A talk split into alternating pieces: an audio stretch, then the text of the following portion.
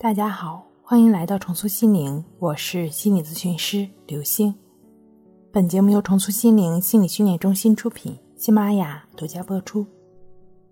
今天要分享的内容是如何真正接纳自己。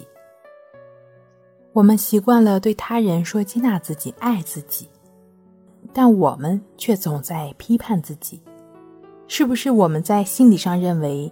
批判自己比爱自己才能让自己进步呢，但结果总是痛苦的。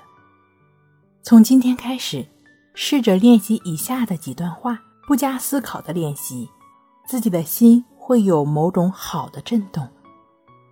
愿一切人这一天快乐安详，愿一切人永远快乐安详幸福。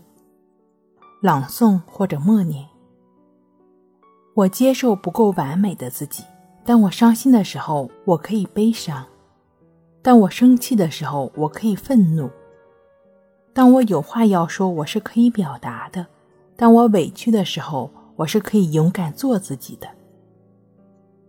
我忠于我的感受，我不再压抑掩饰，不再自我欺骗。真正的爱，是允许别人表达他的感觉。也允许自己表达自己的感觉。我接受我自己，我不再老拿自己和别人比较，我不再处处防卫，我不再封闭自己，我不再那么脆弱，容易受伤，我不再那么爱面子、顾形象，我不再那么在乎别人怎么看我。我了解，生命的过程都是在学习。无论当下怎样，我都爱我自己，接纳我自己。